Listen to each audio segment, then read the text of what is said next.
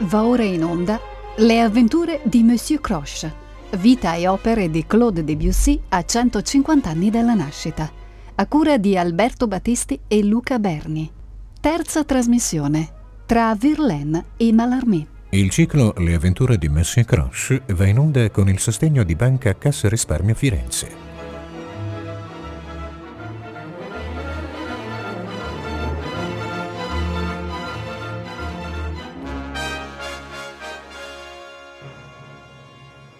Il sei maggio del milleottocentottantanove Parigi vede l'apertura della Esposizione Universale, esposizione universale che doveva durare fino al settembre di quell'anno.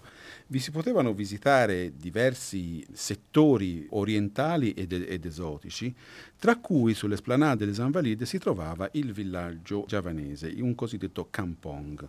Nel campong suonava l'orchestra Gamelan. L'orchestra Gamelan che tanto ha influenzato i compositori di quel tempo e particolarmente Claude Debussy. Le rappresentazioni delle orchestre Gamelan erano particolarmente lunghe come, come tempo e presentavano una fioritura di eh, strumenti e di timbri assolutamente inusuali alle orecchie occidentali. In particolar maniera i portati della, del, dell'orchestra Gamelan nella musica poi di, De, di Debussy saranno poi la, l'applicazione e l'utilizzo delle scale pentatoniche e delle scale esatonali. Quindi l'Esposizione Universale del milleottocentottantanove ha una grande importanza non soltanto per Debussy ma anche per i suoi colleghi musicisti che si avviano alla, alla scoperta di queste nuove sonorità per l'appunto ospitate nella città di Parigi.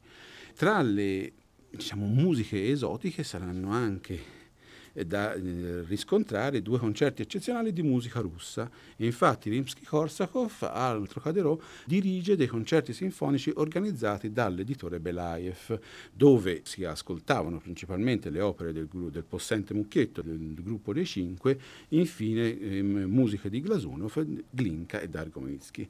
Diciamo che sono due poli di attrazione, un polo orientale e un polo della musica russa che di lì a poco avrebbe trovato proprio a Parigi un terreno estremamente fertile per la sua diffusione.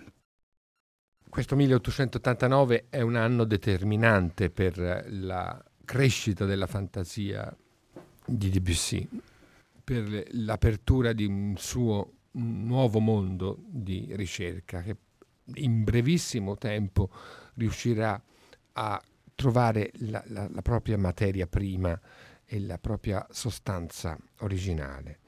Abbiamo ricordato l'esperienza decisiva con il gamelan, cioè con un mondo sonoro completamente diverso, lontano, lontanissimo, non soltanto mh, dal punto di vista geografico, ma anche proprio di eh, significato del, del, della musica, con questa sua dimensione quasi ipnotica, rituale e fortemente legata al mondo delle percussioni, di percussioni arcane anche. Dall'altra parte il mondo della musica russa non sconosciuto a Debussy, perché ricordiamo, e ne abbiamo parlato diffusamente nelle precedenti trasmissioni, questo suo inizio, diciamo così, di rapporto con la Russia, gra- Auspischen des Dafommek e la diretta conoscenza dei lavori di Tchaikovsky alla casa della baronessa russa. Ma c'è un altro elemento che nell'ottantanove, per così dire, eh, costituisce per Debussy una chiave importantissima di esperienza musicale e di, di fondamento per il proprio percorso. È il ritorno a Bayreuth con la scoperta dal vivo, non soltanto sulla carta muta della partitura, di quel sublime capolavoro che è Tristano e Isotta. A questi elementi però bisogna aggiungere anche l'approfondimento del rapporto con la poesia di Verlaine, che sempre di più in questi anni, intorno al milleottocentonovanta, è il motore vero e proprio della fantasia di Debussy. Abbiamo già incontrato la sua traduzione sonora delle liriche di Verlaine e anche di Baudelaire nelle sue melodie per voce e pianoforte. A questo punto c'è una sorta di salto di qualità importantissimo, perché il mondo di Verlaine diventa musica pura, cioè si Debussy lo traduce senza il bisogno di intonare le parole e inventa una suite per pianoforte. Già il nome suite è un chiaro riferimento a una struttura, diciamo così, di organizzazione musicale, quello delle danze, della musica barocca francese, ma in cui non c'è nessun riferimento diretto o imitativo alla, a quelle forme, il minuetto per esempio, il passe-pied che noi troviamo in questa suite, bensì una loro trasfigurazione. Trasfigurazione che, nonostante alcuni accenni, accenni semplicemente ritmici di tempo, di, di maniera, immediatamente cede il passo a una rivisitazione poetica di queste cellule e a una loro espansione, per così dire, sensuale più che sentimentale. È il mondo appunto delle Fêtes Galantes di Verlaine. È il mondo di quel Verlaine ispirato a Watteau. Ricordiamo che nel milleottocentosessantasette si era aperta una nuova sala del Louvre proprio dedicata ai pittori di inizio Settecento. Era la Salle Lacaze, dove erano riunite i capolavori di Watteau, così come di Lancret, di Chardin, di Fragonard, di Boucher. Quindi inizio Settecento, metà del Settecento.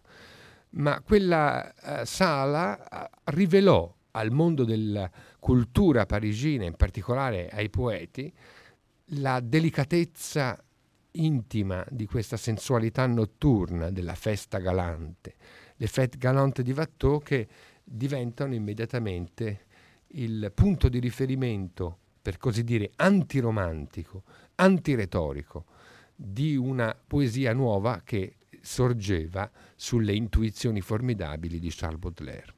La Suite Bergamasque di Debussy del milleottocentonovanta si innesta in questo contesto culturale come formidabile capacità di traduzione di, quel, di quelle modalità, partendo da alcuni, ripeto, accenni stilistici che fo- possono far ricordare, ma soltanto alla lontana, un mondo settecentesco, per spingerlo invece in avanti. Già nei primi accordi del preludio della Suite Bergamasque noi sentiamo che invece il pianoforte risuona di un mondo di fascinazione che contiene a sua volta probabilmente qualche elemento di Gamelan. Ancora di più il Gamelan tornerà a eh, farsi sentire di lì a poco in un'altra suite, non a caso. La forma della suite diventa un elemento quasi privilegiato della musica di Debussy quando con Pour le piano le accensioni ritmiche e le risonanze delle percussioni orientali troveranno la loro perfetta traduzione in una sorta di cerniera fra diciannovesimo e ventesimo secolo.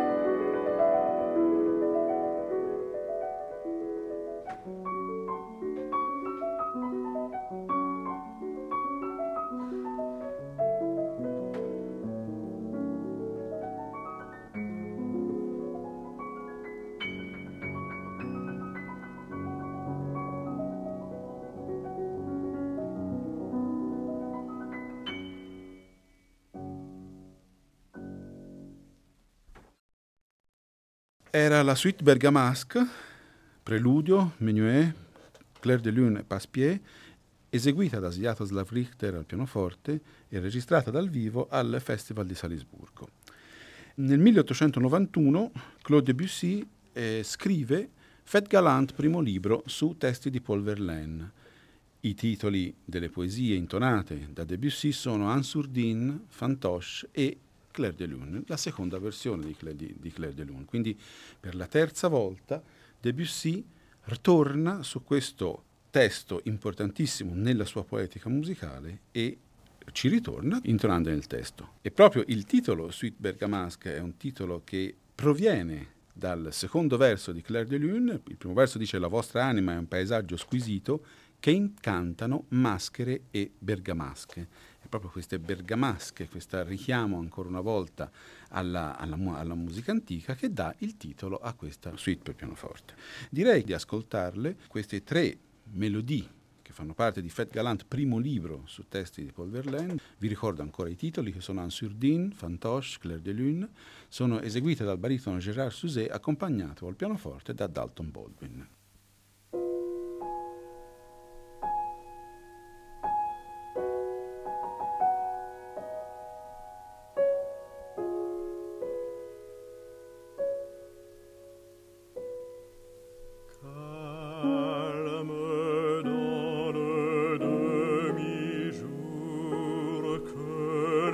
Broche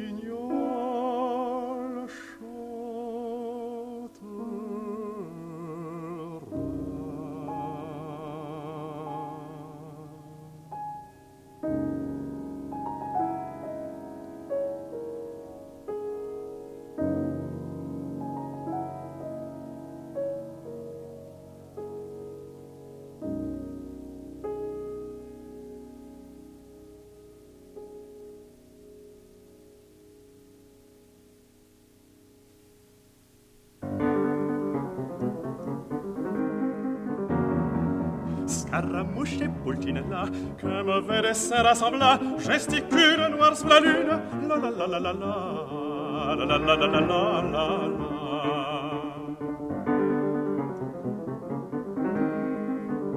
Cependant l'excellent docteur Baudelaire cueille avec lenteur des simples parmi l'herbe brune.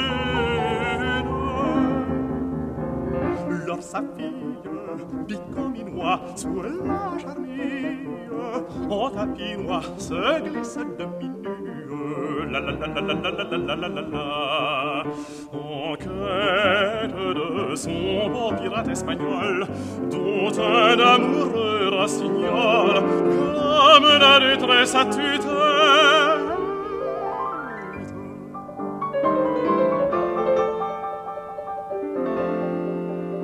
La la La.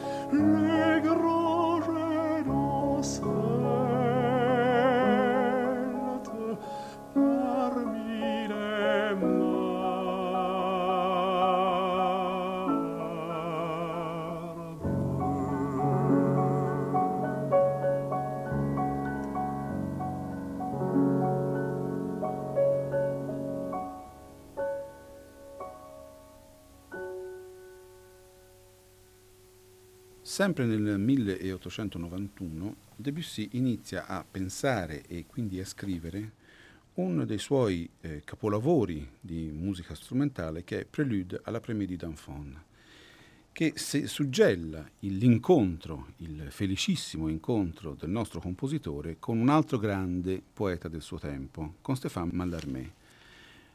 Se i rapporti tra Debussy e Verlaine giacciono in una sorta di limbo oscuro, perché il nostro compositore non ci ha mai lasciato delle eh, testimonianze dirette, sappiamo invece che Debussy viene ammesso ai martedì nel salotto letterario di, di Stéphane Mallarmé, di cui è uno degli animatori musicali.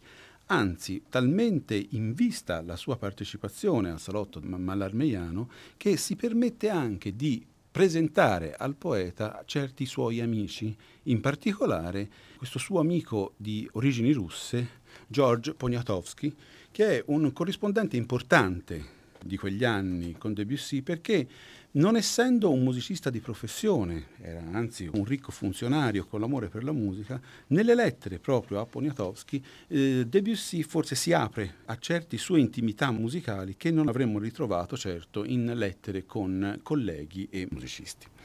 L'incontro con la poesia di Mallarmé fa sì che Debussy tra il milleottocentonovantuno e il milleottocentonovantaquattro crei questo Prélude à l'après-midi d'un faune. Prélude à l'après-midi d'un faune che fa parte proprio, l'après-midi d'un faune è una delle poesie della raccolta di, Man- di Mallarmé. La prima esecuzione avviene il ventidue dicembre del milleottocentonovantaquattro alla Société Nationale de Musique sotto la direzione di Doré, e esiste poi anche una versione coreografica molto più tarda del millenovecentododici creata da Václav Nijinsky allo Teatro dello Châtelet il ventinove maggio del millenovecentododici.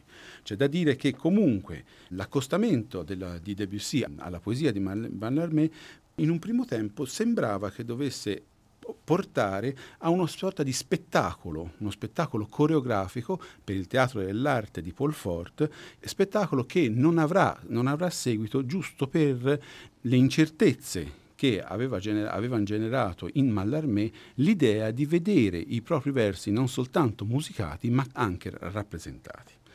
Esiste una nota di sala di Debussy nel programma della prima esecuzione che dice: la, la musica di questo preludio è un'illustrazione molto libera della bella poesia di Stéphane Mallarmé.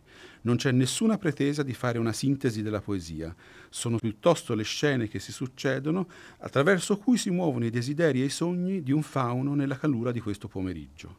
Infine, stanco di inseguire la paura delle ninfe e delle naiadi, si abbandona al sole inebriante, pieno di sogni infine realizzato della possessione totale della natura universale.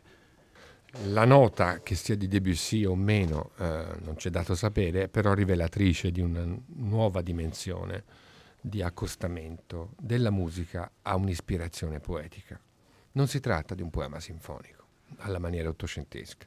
Non si tratta cioè di un programma che viene eseguito dalla musica più o meno liberamente, ma si tratta semplicemente di una evocazione di una musica già esistente, la musica della poesia di Mallarmé, la musica di quella poesia prototipo di ogni simbolismo successivo, che evoca situazioni di profonda sensualità, di quasi eh, morboso demone meridiano attraverso la figura esemplare del fauno, cioè di una creatura a metà strada fra l'umano e l'animale, che per così dire conosce l'incardinamento della natura e dei sensi.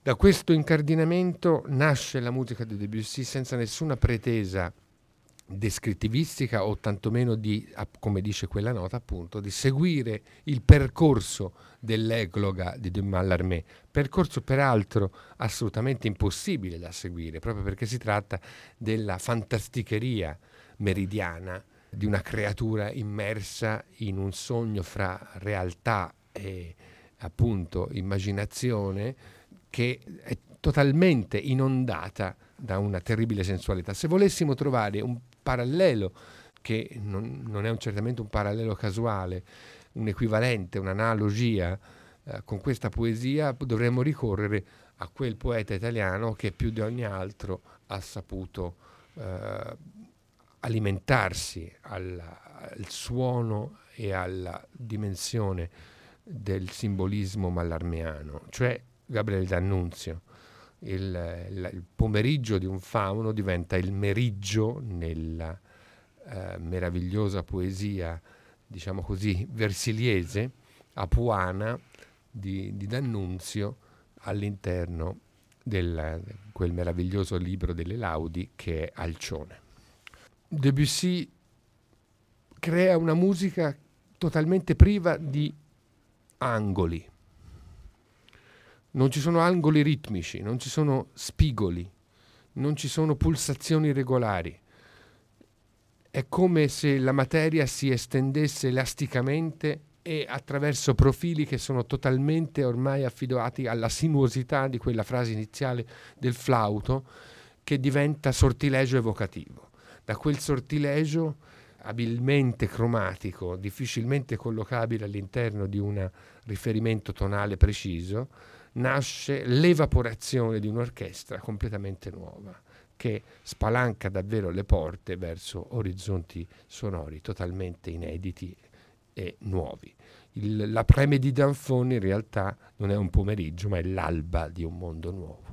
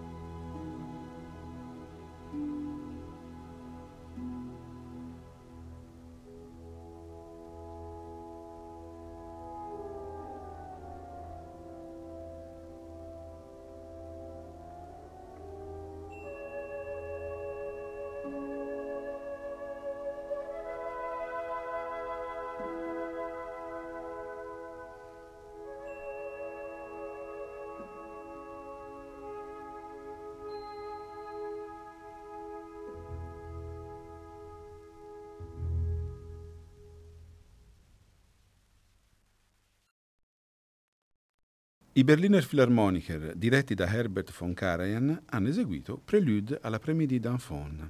Ultimo ascolto di questa terza puntata dedicata ai rapporti tra Verlaine e Mallarmé di Claude Debussy, abbiamo scelto di farvi ascoltare i primi due movimenti del Quatuor Opera dieci di Claude Debussy. È una pagina scritta tra il milleottocentonovantadue e il milleottocentonovantatré, è una pagina importante tra le rare pagine cameristiche di Debussy. Nella prima puntata abbiamo ascoltato il trio, ma il trio è una pagina, giova- una pagina giovanile che niente ha a che vedere con questa prima maturità invece del nostro compositore. È stato eseguito il ventinove dicembre del milleottocentonovantatré dal Quatuor Ysaÿe e dedicato al Quatuor Ysaÿe. E il programma della prima esecuzione comprendeva il quartetto di Debussy, la sonata di Franck, l'elegia di Fauré, il quatuor opera trentacinque di Vincent Dandy. Ascoltiamo i primi due tempi del quatuor opera dieci, Animé e Tres Désidés, Assez vif e bien rythmé, eseguiti dal quatuor Eben.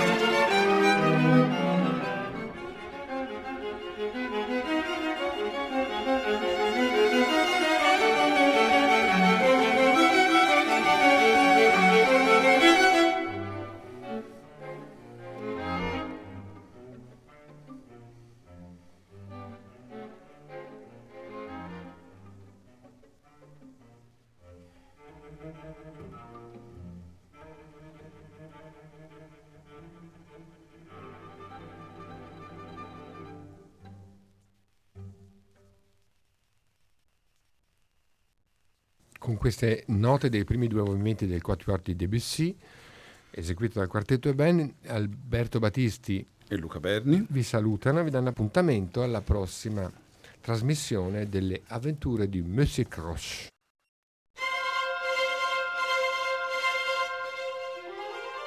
Abbiamo ascoltato Le avventure di Monsieur Croche, vita e opere di Claude Debussy a centocinquanta anni dalla nascita, a cura di Alberto Battisti e Luca Berni. Terza trasmissione, tra Verlaine e Mallarmé. Il ciclo Le avventure di Monsieur Croche va in onda con il sostegno di Banca Cassa Risparmio Firenze.